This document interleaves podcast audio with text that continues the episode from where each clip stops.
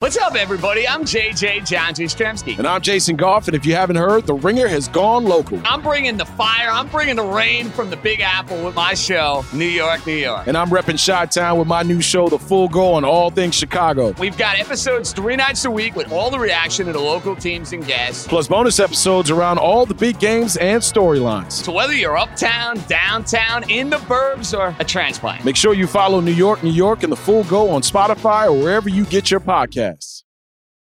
Apple Card is the perfect cash back rewards credit card. You earn up to 3% daily cash on every purchase every day. That's 3% on your favorite products at Apple, 2% on all other Apple Card with Apple Pay purchases, and 1% on anything you buy with your titanium Apple Card or virtual card number. Visit apple.co forward slash card calculator to see how much you can earn. Apple Card issued by Goldman Sachs Bank USA, Salt Lake City branch, subject to credit approval. Terms apply. This episode is brought to you by Anytime Fitness. We're not all professional athletes, but we all have health goals. That's why Anytime Fitness gives you access to personalized plans and support from a coach.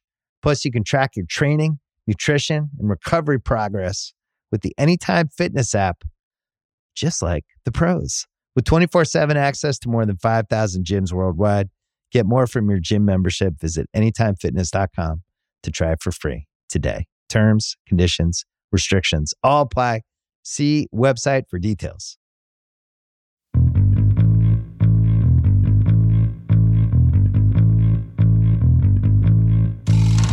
Welcome into the Prestige TV podcast feed for a very special Ozark season four preview episode.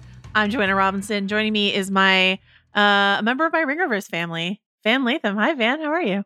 Hey, how are you, Joe?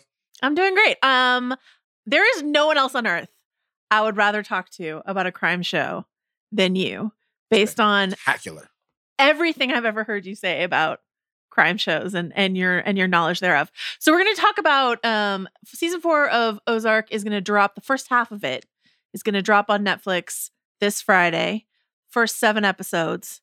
The back half is going to drop sometime later in the spring. We'll talk about that strategy in a little bit. Um, and we just thought we'd get on get on a little Zoom call and talk to each other about where we left off because a lot of people don't even remember what happened at the end of season three. So we're just going to do like a little bit of a recap and sort of why we like this show, why we think it's worth talking about. Then we'll come back and check in with you guys mid season. So about, I don't know, episode three, episode four, we'll decide. Uh, and then I think episode four, at the end of episode four, I think we should come back and check. And then we'll do one more episode about the last three. So that's three Ozark check ins with Van and me uh, that, that you will have to enjoy. So, Van, let me just start with the biggest, most important question, which is why are you a fan of Ozark? Ah, uh, because I like brilliance. Oh, okay. What makes it brilliant? What makes it brilliant? Well, the show is about how brilliance battles dysfunction. You know. Um, wow. Okay. Coming in hot. Yeah. I love this. Yeah. Yeah. Yeah. That's what I think about it. So you have somebody who is just unbelievably mentally resourceful in Marty Byrde. Like from the jump, the jump, you figured out that Marty Byrde has not just a because a lot of guys, a lot of people have it either way. They either have like the numbers and figures brilliance, or they have the read people and know how to act brilliance. It's so IQ, EQ whole thing. You realize very quickly that not only is Marty just one of the, in terms of numbers, best money launderers ever, but he's also got some slickness to him. He then gets thrust into this situation that is crazy dysfunctional when he had his life in, albeit a clandestine functionality, but it was very functional.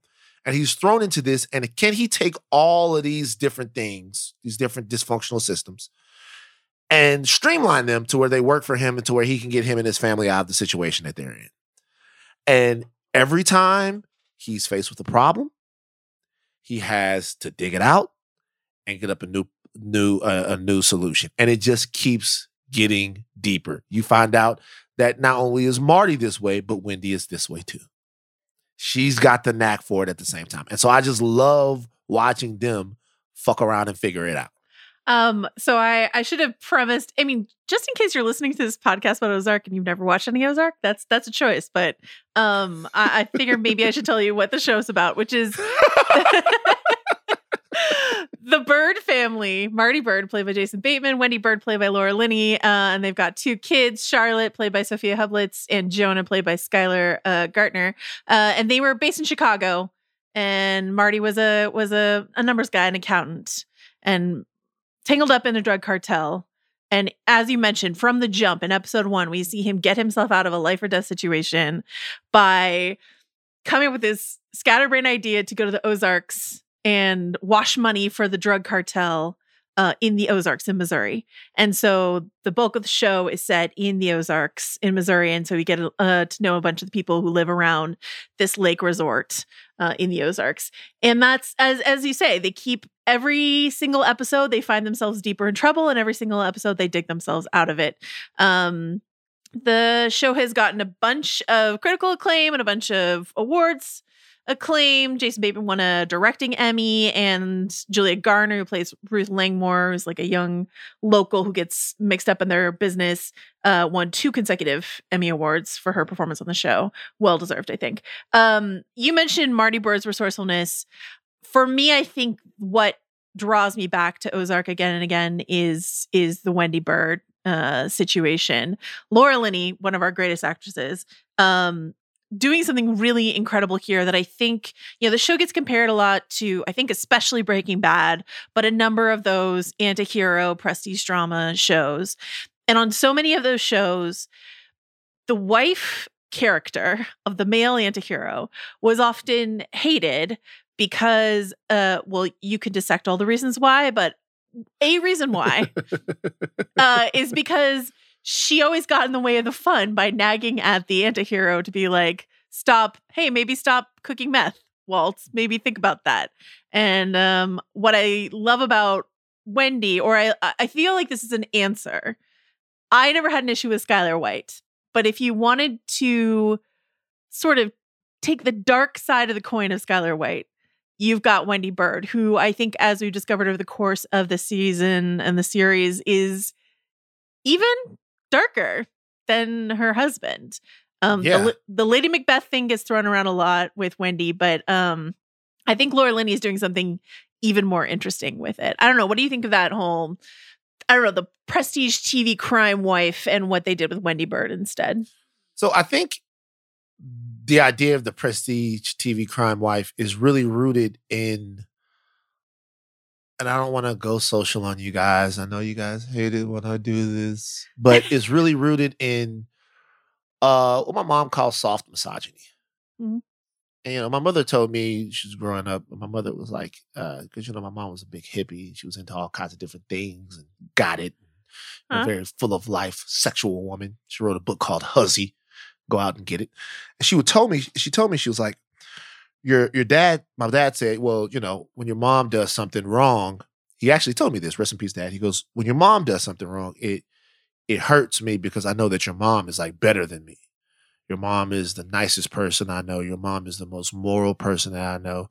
Your mom is the sweetest, uh, most God fearing woman I know.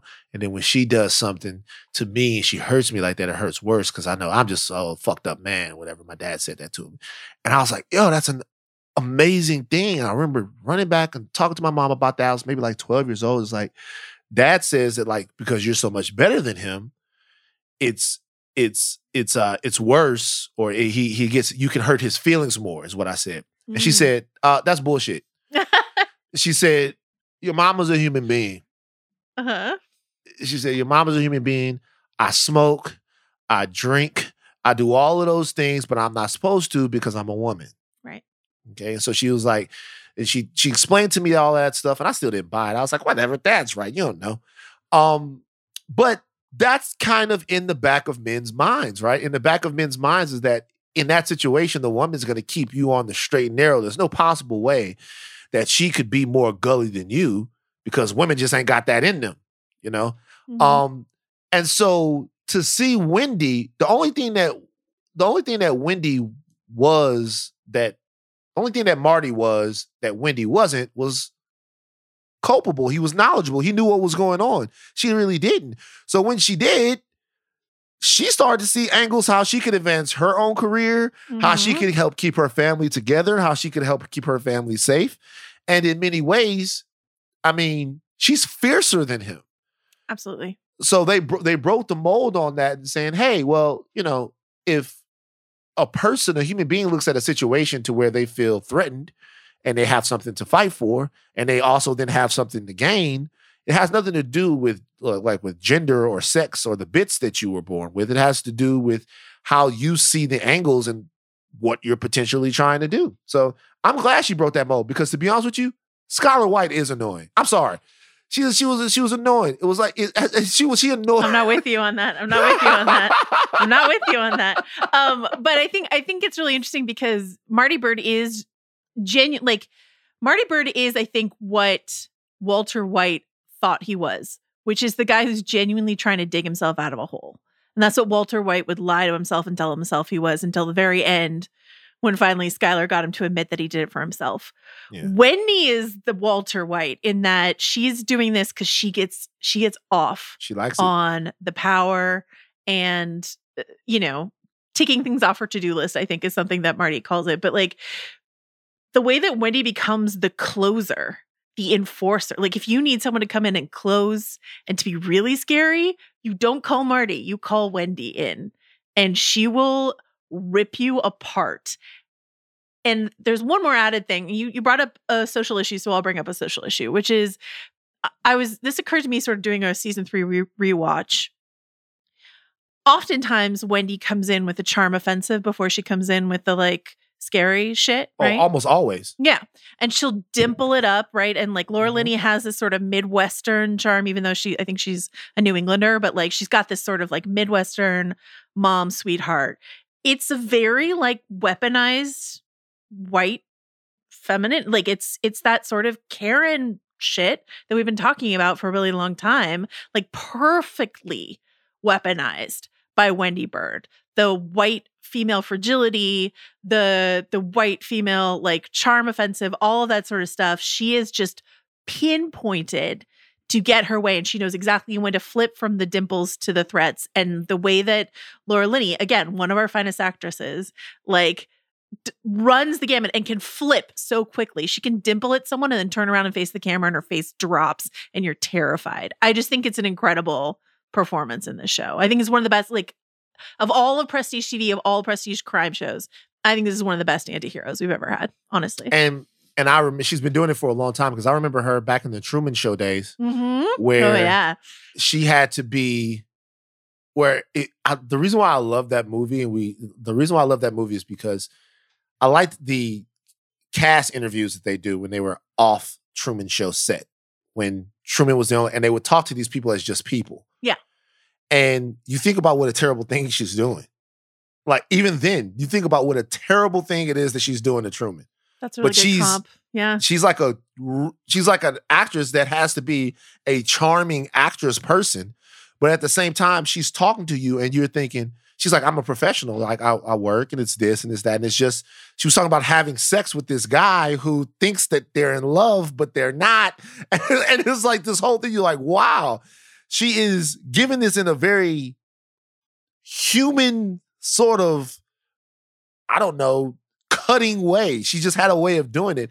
And like every time I think of that, I think about that same performance. She's she's able to recreate that same cut you with the smile, but love you with the smile type of energy that she has, uh, that she had then in this right here. She does it perfectly. Let's talk about Julia Garner, who is the actress who has gotten all the awards um, for this. I think I think she deserves them. I just think Laura Linney, deserves one too before she goes. Um, Ruth Langmore, this character, this this actress's performance. What do you think of it? Why do you think it's the one that is, you know, gotten so much attention? Well, number one, she was the one we were least familiar with, and I think that's always something that that that you know, you see somebody on screen and they're going toe to toe with Jason Bateman, who is fantastic in this, just fantastic. I can't wait to talk about his performance in the upcoming season. Like he's like he's fan- fantastic in this, and Laura Linney, and just you know other people, other people that we're used to seeing around, and to see somebody who we didn't know that much about, not only hold their water, but some of everybody else's in scenes, she's going to be the one that pops. And also, it's it's hard to be mad. It's hard to be emotional, but it's definitely hard to be mad and mad emotional. It's hard to Mhm. be both. It's hard to be the hard ass that keeps the family together. Um, and she plays it like with a, she plays it as a force of nature, but also with a sensitivity and a vulnerability that is very intoxicating when you watch her on camera. So I, she, she's, I mean, you know, she's doing her thing in, in all three seasons that you know people have seen. Yeah, she's doing her thing. And I think they've given her more and more to do as they saw what she could Absolutely. do and how much attention she got for doing it. And I think that exactly what you're saying, I think there's a version of this character that's very one note. And she's like, No, I'm gonna play all the all all the keys on the piano uh for you. And there is like there's an easy impression you could do of Ruth, but you couldn't necessarily capture the nuance of like all the all the sh- stuff that's bubbling under the surface when she does her stuff. So And she does this thing with her eye real quick. I want people to look out for the thing with the eye. She does like a when she when it's like a she's flutter, right? like yeah, like a flutter with like the a eyelid. tick. Yeah. Like and she's and that's like whenever she glitches up emotionally. I love when actors have that. Like Brad Brad Pitt has the thing with the hand that he does. You know what I mean? I love I when do. actors have actors have that little glitch. Brad Pitt does this.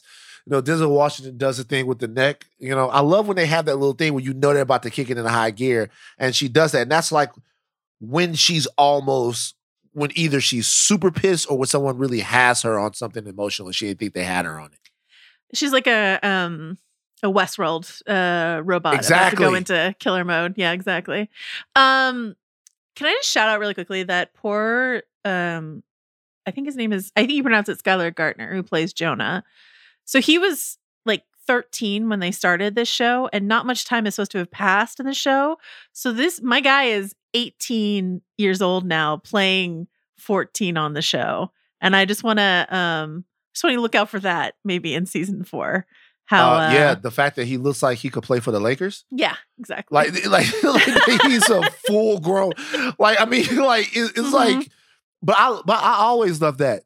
I always love that we're watching Game of Thrones one time, and then all of a sudden we're watching it again, and fucking everybody's grown up, and Yeah. all. I love watching that. Love it, especially on Cobra Kai. Cobra Kai is supposed to happen. Cobra, Cobra Kai is supposed to happen. This is not all a complete. Cobra Kai is supposed to happen in the space of a couple of months. And they're just grown up adults now. Miguel looks yeah, like those kids Yeah, right, those kids are adults. right. Um, so the the there are two, I think, big plots in season three that we should remind people of.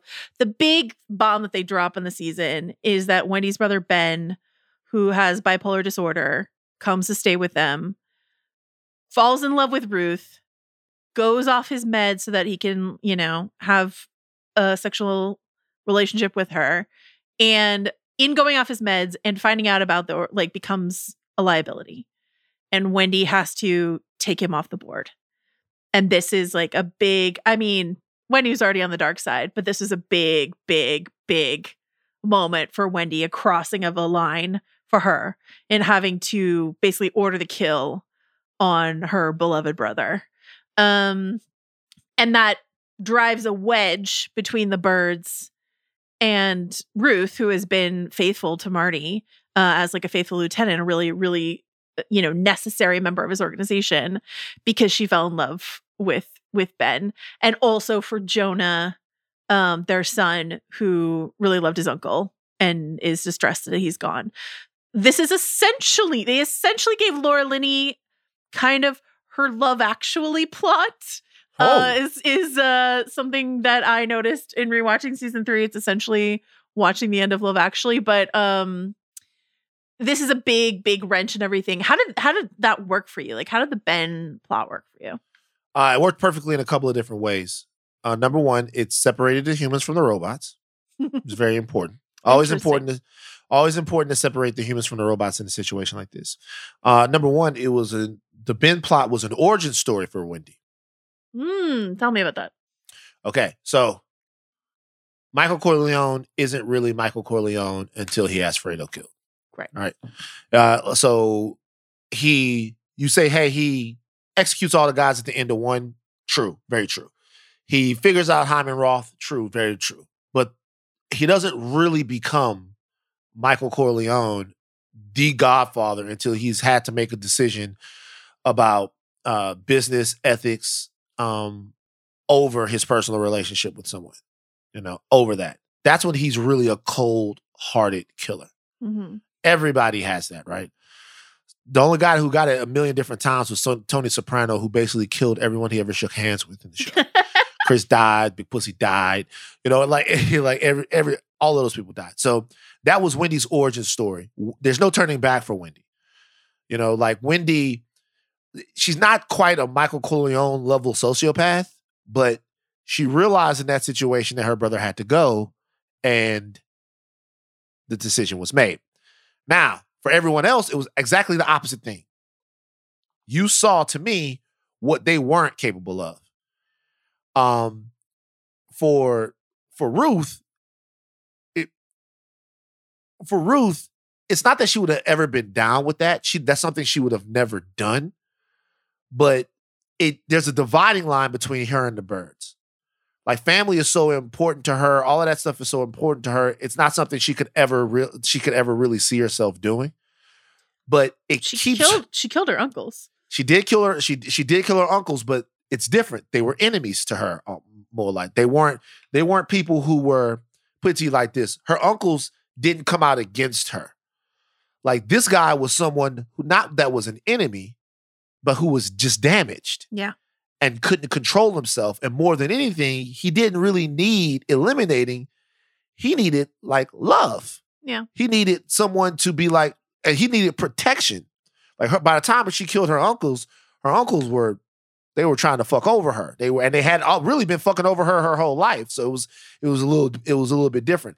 That storyline was important to me because, as far as I'm concerned, it's the storyline that like to be a misogynist here that separated the men from the boys because they they it, it it put the Byrdes in the situation to where they did something that most of the audience couldn't relate to and that's very very important when you're when you're doing a show like this And it's interesting that like Marty, Marty kind of has his cans clean because he isn't there for it, but at the Yeah. same time, he's supportive of the move, and he's very much like, "There's nothing else you could have done." I You know mean, I uh, in reality they had Yeah. no choice they had to do it you know what i mean but she it, tried like in that whole sequence at the end of season three where she takes him on, you know, they're driving towards Knoxville and they're trying to go, and at every turn, I mean, like honestly, I don't understand all the time she leaves him alone. Is a is a is a is was sort of like a script thing where I'm like, if I if I had an out of control bipolar brother and I was trying to smuggle him somewhere, I would not leave him alone as many times as Wendy leaves him alone. Cause like whenever she leaves him alone, he fucks up and he does something that she's like, I can't control him.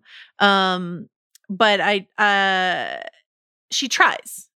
She kind of tries. And then she just gives up and feels like there's nothing else she can do. Does it also then do you feel like this puts Charlotte and Jonah on two different sides because Charlotte is like I can understand this and Jonah's like I can't I can't it, it I can't be here.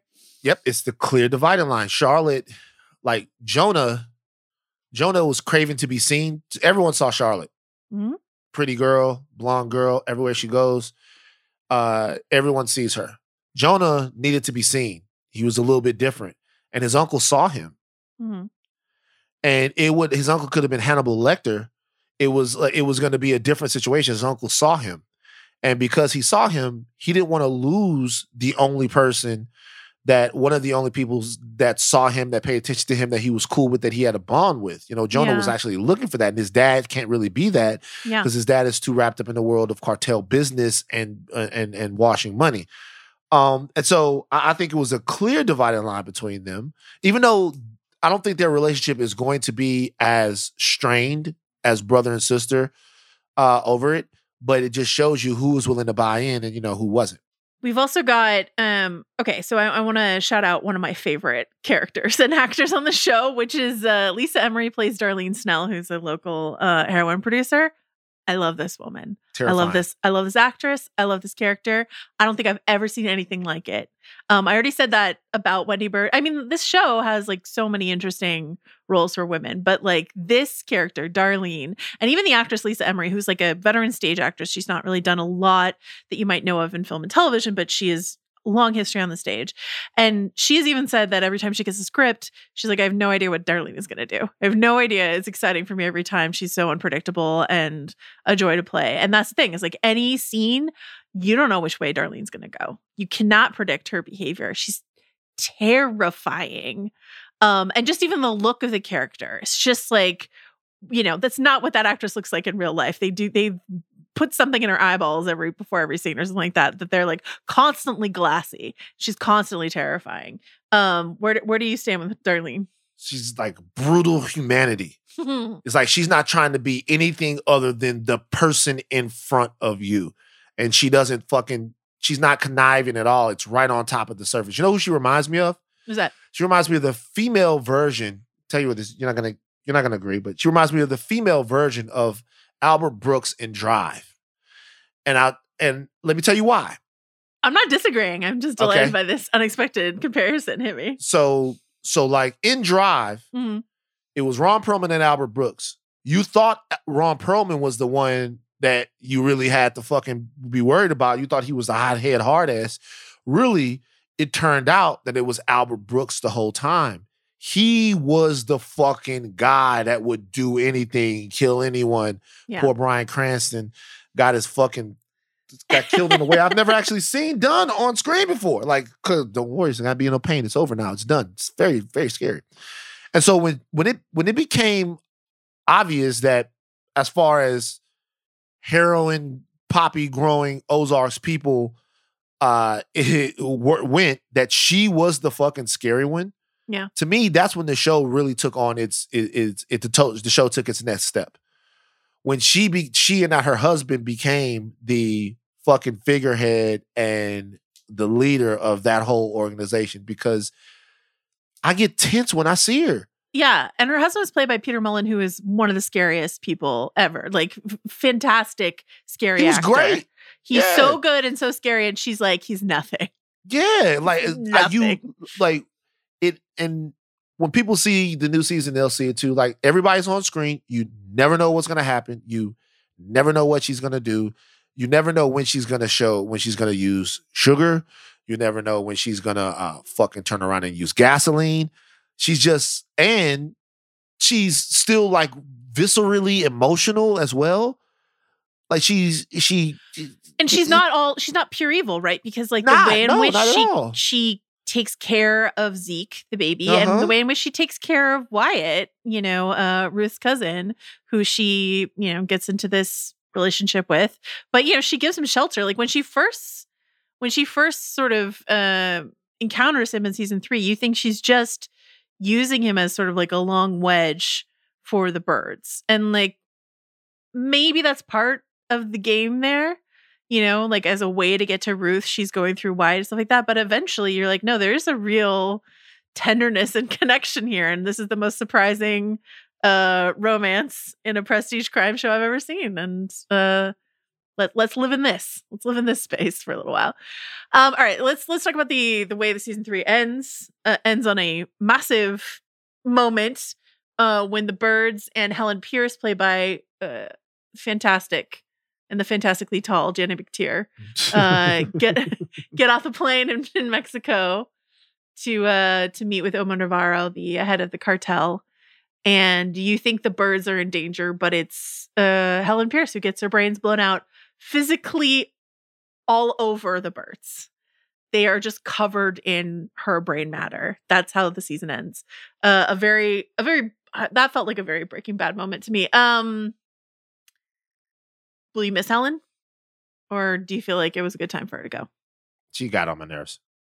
Yeah. I mean, she was great. here for it.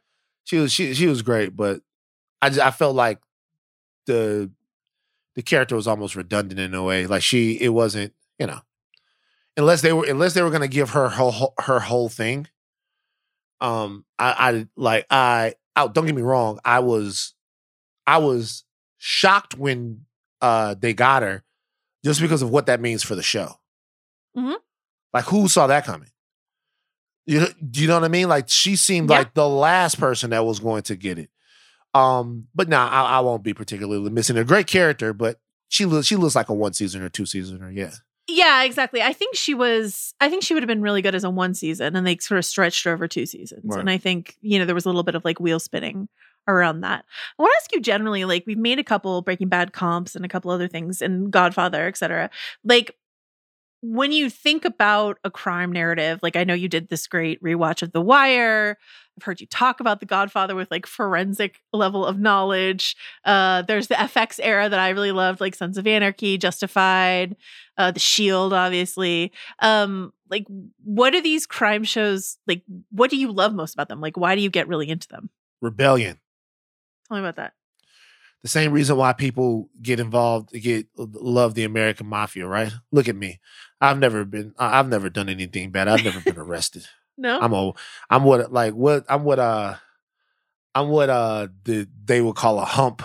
You know, it's a hump. it's a hump. You know, they say, "Oh, look at this hump." They call guy the the, the Italian guys and the the uh the uh you know you see watching movies Goodfellas, yeah, yeah. uh, a Bronx Tale. There's a, there's a, this guy's a fucking hump. I use a hump. He's like a dude who doesn't who doesn't take any chances, doesn't live outside of the norm, doesn't go with the family or whatever, just goes to work. Like really a responsible, good work, good hard working American is basically a hump. a real hump. And- a Um, real hump. This guy's a fucking Uh, hump. What like do you do you even have like parking tickets? Like where where's your level of rebellion? No parking tickets. Here's my thing. Here's my thing. Yeah. I grew up around, see, this is my thing, Joe. I grew up around too many real hardcore criminals. And my brain processed that it just didn't, I never knew any one of them that was like 65, grilling out with his kids and his grandkids going, ah, you know, I was a Hellraiser back in the day. I'm sure there's some, but I never knew them. Right. The guys I knew were on dope. They had been back and forth to jail. My uncles would come out of jail and they would be like, yo, if I ever hear you even getting nearly in any trouble, you have no idea. It's like, you don't want this. And they would go into graphic detail Yeah. about things that happened to you if you end Like up in the wrong place. Scared scared straight, the Van Lee. I never, it was never, a, it was never a thing for me. Plus, Mm-hmm. I was, I had both parents in the home. I was loved, I was nurtured, and I was rewarded for doing the right thing. But still, though, there is something, and as Americans, we have to be honest with this. That's intoxicating about watching people that are in high stakes situations all the time. That adhere to a different set of rules, a different set of values, and seeing how those people, like how they sort of intersect with us. And I think that was the thing that the Sopranos did, right? In in like uh in the Godfather and Goodfellas and all of that other stuff, um, you would these guys would talk about family, but it meant something different. Mm. And there was no, they didn't show the other part of it. Sopranos, Tony is dealing with not just what's going on, but the fact that AJ is a little weirdo. Meadows got to get into a good school and all of those things. So I think one of the things that keeps bringing me back is like to see how to see the fact that we're just people capable of doing really really shitty things to one another if the motivations are there. Yeah. And you always want to see what the motivations are for these characters to do the things that they're doing. Or the justifications for bad behavior, right? sure. Yeah. Like the motivations are one thing, but there's also just sort of like the lies we tell ourselves um, about why we do what we do. I think that's always really interesting to watch. And I think what's interesting is that Ozark, um, there's an interesting essay on uh, up on GQ right now about how Ozark has always been considered a Breaking Bad ripoff, um, and that it doesn't deserve that. That it like deserves its own legacy. But what I do think is interesting is that is that Ozark comes at the tail end of this anti-hero era that was really kicked off by The Shield and Sopranos, right? And we had this like anti-hero prestige drama crime show. Um I think that the Telegraph review of season 4 of Ozark says uh, the headline is the last great amoral anti-hero. So when you think of some other shows that we like to watch like huge shows like Game of Thrones or Succession, like there are people behaving badly, but at the center of it like we're talking about kings and knights and we're talking about business people who are absolutely criminals in their own right you know but we're not talking about like how is the drug cartel going to be evaded this week which was very much a kind of narrative that we followed for like almost a decade right? Decade plus. Mhm. um why do you think that era of tv ended like why are we no longer interested as interested in those shows Social media. tell me about that So let's say what social media does. Social media it puts us in the so social media puts us in the uh the examine everything era, which I love because I love to examine everything. Mhm. I'm up early in the morning watching fucking videos on YouTube about how planes fly and stuff. I love like I love the examine everything era. Yeah. But examining everything just naturally leads you to examining how trash things are. Tony can't exist in this era because he's just too much of a fucked up guy. We made so many excuses to like Tony's like the worst, right? And so I think now that these anti-heroes um that we're talking about, like when we look at them, they all have to do tremendously bad things, which actually is kind of what separates Marty Byrde from the rest of them.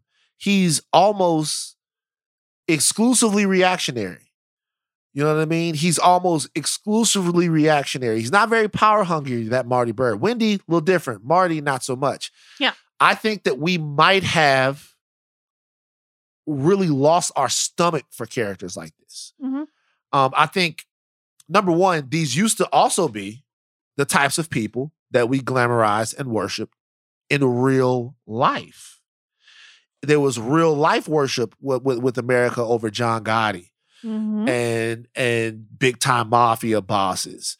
And because remember, this does- didn't just happen on TV. This is at the tail end of a bunch of guys getting movies. This is a tail end of American of, of, of American Gangster and Paid in Full and all of those movies kind of Yeah. coming. And there's the BMF show right now, and there's still power, but those are more like BMF is a really good, but that's like something that actually happened. Yeah. So you know how that story ends. Mhm. And then with power, that's almost like a dramatization or like a soap opera of these types of things, right? Um, it's not as brutal as some of the other shows that we've seen. So for me personally, I personally wonder if audiences, if if the era that we're in now has made it less palatable for us to really dive into characters like this. Yeah, I mean, there was a time when you didn't think twice about a guy having a Scarface poster on his wall, and now it's a, f- a red flag. Like if someone is glamorizing Scarface, you're kind of like, mm, eh. He killed his boy. You know, we, he you like that movie? boy. Okay. Do you need a poster on your wall about it? I don't know. Like, I have, I have some questions about that. Um, um, but I, I and I think also the uh, it's the the white male antihero is like a big part of that. Like, true. you know, it was Yeah. like it's Don Draper, it's Walter White, it's Tony Soprano. Like these were the guys that we were sort of invested in, in, in like ensorcelled by, and all this sort of stuff like that. And then and then we start to incar- interrogate that. And I think especially not to make it too political, but I think especially after four years of Trump, we're like, mm, we're done. We're we're done. Yeah. You know what I mean? Like we're we're done with that. And I think that's Yeah. why I think a reason why Ozark still has juice in the tank is because exactly what you said, that Marty Byrde is not really that guy that Wendy is. And that's at least still a little interesting to watch a woman swim in that stream, in the stream that we've seen like white men do for so long. So That's why, Joe, I've been talking to people all around the town. I know what the next wave is. tell me. Bad ladies, Okay. women villains. We're in I'm it. ta- Marvel's I- in it. You know what I, I- mean?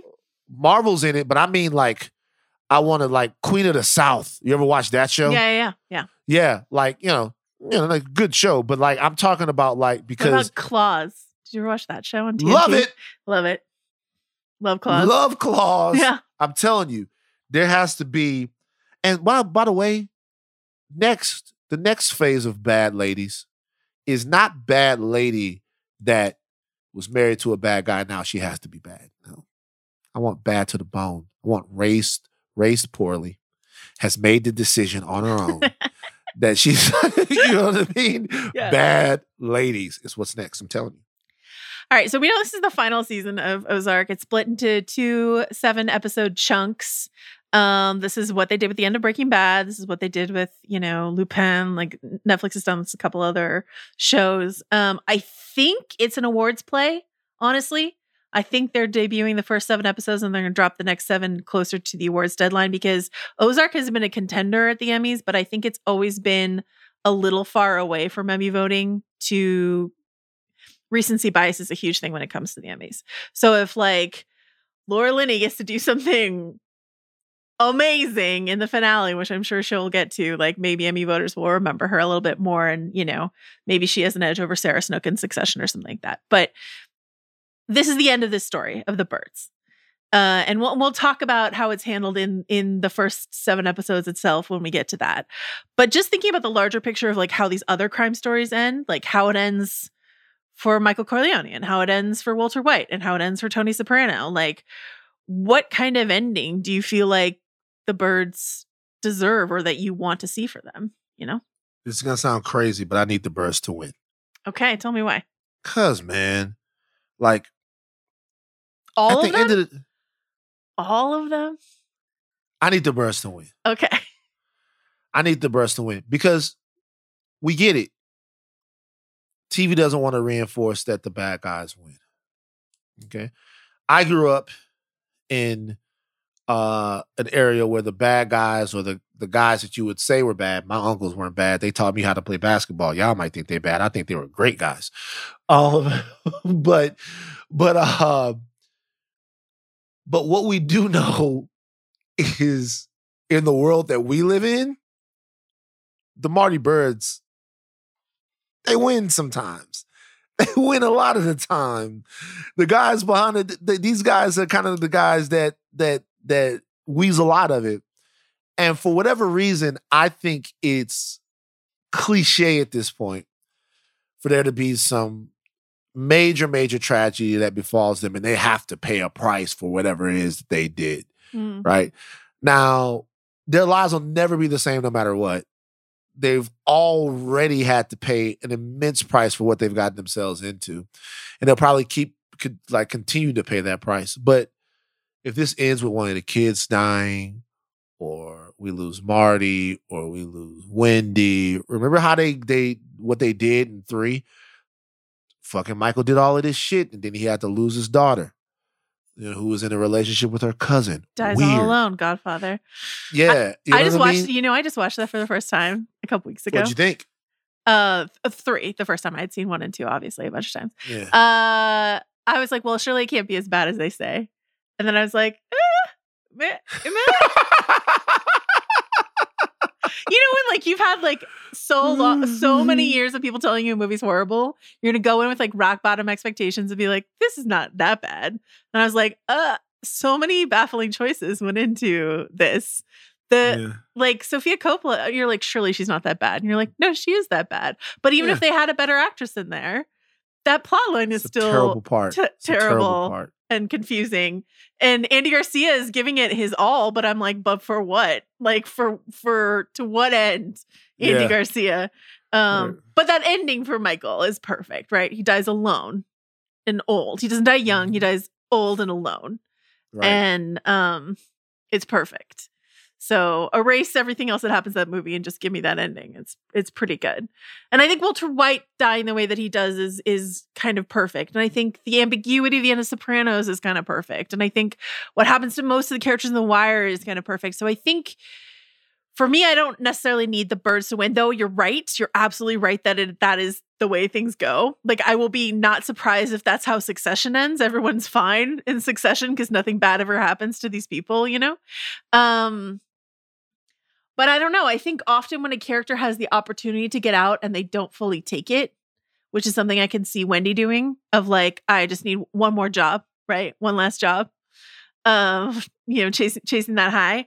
Um, then I'm like, well, the kids absolutely don't deserve it. The kids need to be fine. My poor, sweet, extremely tall Jonah, especially, needs to be fine. I need him to live. I would like Ruth to also be fine. That is something I would like. I don't know about Ruth, man. You think you think she's headed towards I- disaster? like Ruth, Ruth is the one I'm most concerned about. Hmm. Okay. Yeah, I don't know about Ruth. Ruth is the one that I'm that I'm most that I'm most concerned about. Ruth is gonna lose something. Either Ruth is gonna lose herself or she might end up losing Wyatt, which would be worse than her losing herself. So I don't know about Ruth, man.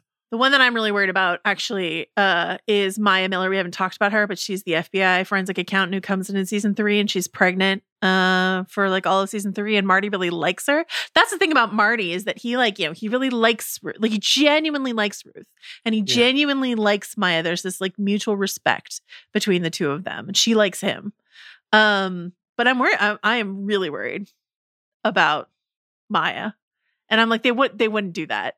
Right? You let, let- you let them kill that sister on TV. Mm-mm. Netflix will be posting black squares on Instagram. like, like they you better not, they better not kill that sister. Like we'll is was Martin Luther King Day was yesterday. We'll show up there. About like we when we get fucking two black people on the whole show, maybe more. No, it was her. Let's count. Let's count the black people that have been on the Ozark. there's the Which, other way, F- there's the other FBI guy. the other FBI guy yeah. who's great actor. Mhm. Uh, the other FBI guy, Maya. Which, by the way, I don't really need that many black people for something set in the, in the Ozarks. I- Ozarks. I never heard nobody being like, "Yo, man, it's lit. We going to the Ozarks." I'm sure they do, but I, I never heard it, so I don't need it. But I'm just thinking, come on, man. Plus, pregnant lady, she's about to have a baby, baby on the way. Yeah. Baby on the way. Yeah. Absolutely. So yeah, who knows?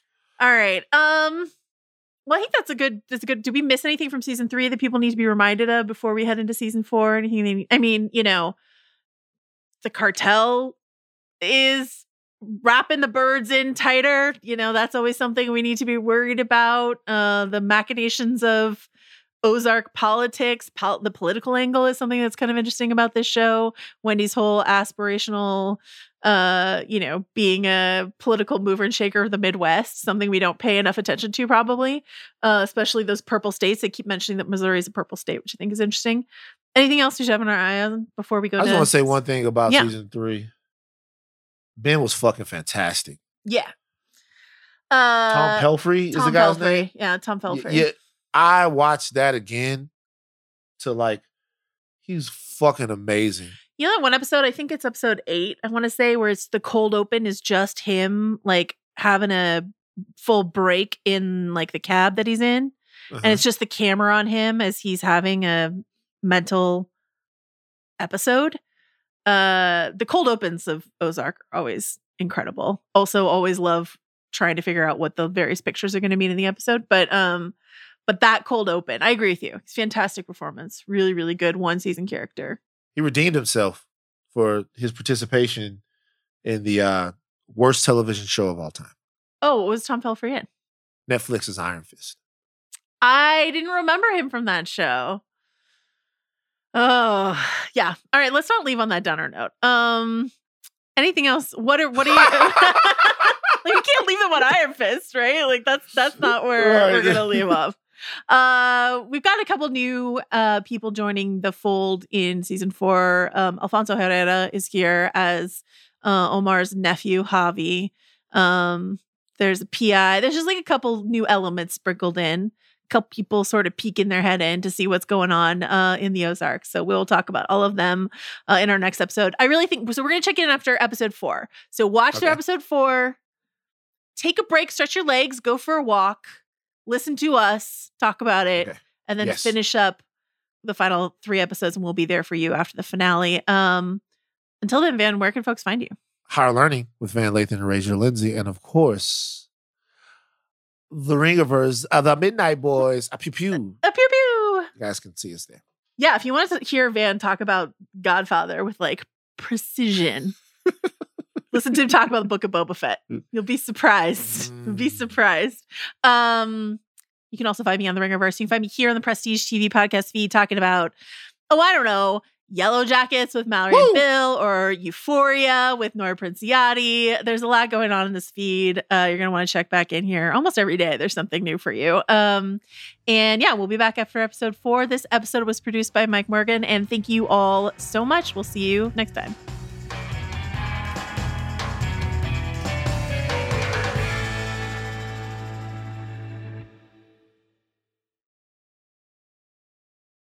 This episode is brought to you by State Farm. You might say all kinds of stuff when things go wrong, but these are the words you really need to remember. Like a good neighbor, State Farm is there. They've got options to fit your unique insurance needs, meaning you can talk to your agent to choose the coverage you need, have coverage options to protect the things you value most, file a claim right on the State Farm mobile app, and even reach a real person when you need to talk to someone. Like a good neighbor, State Farm is there.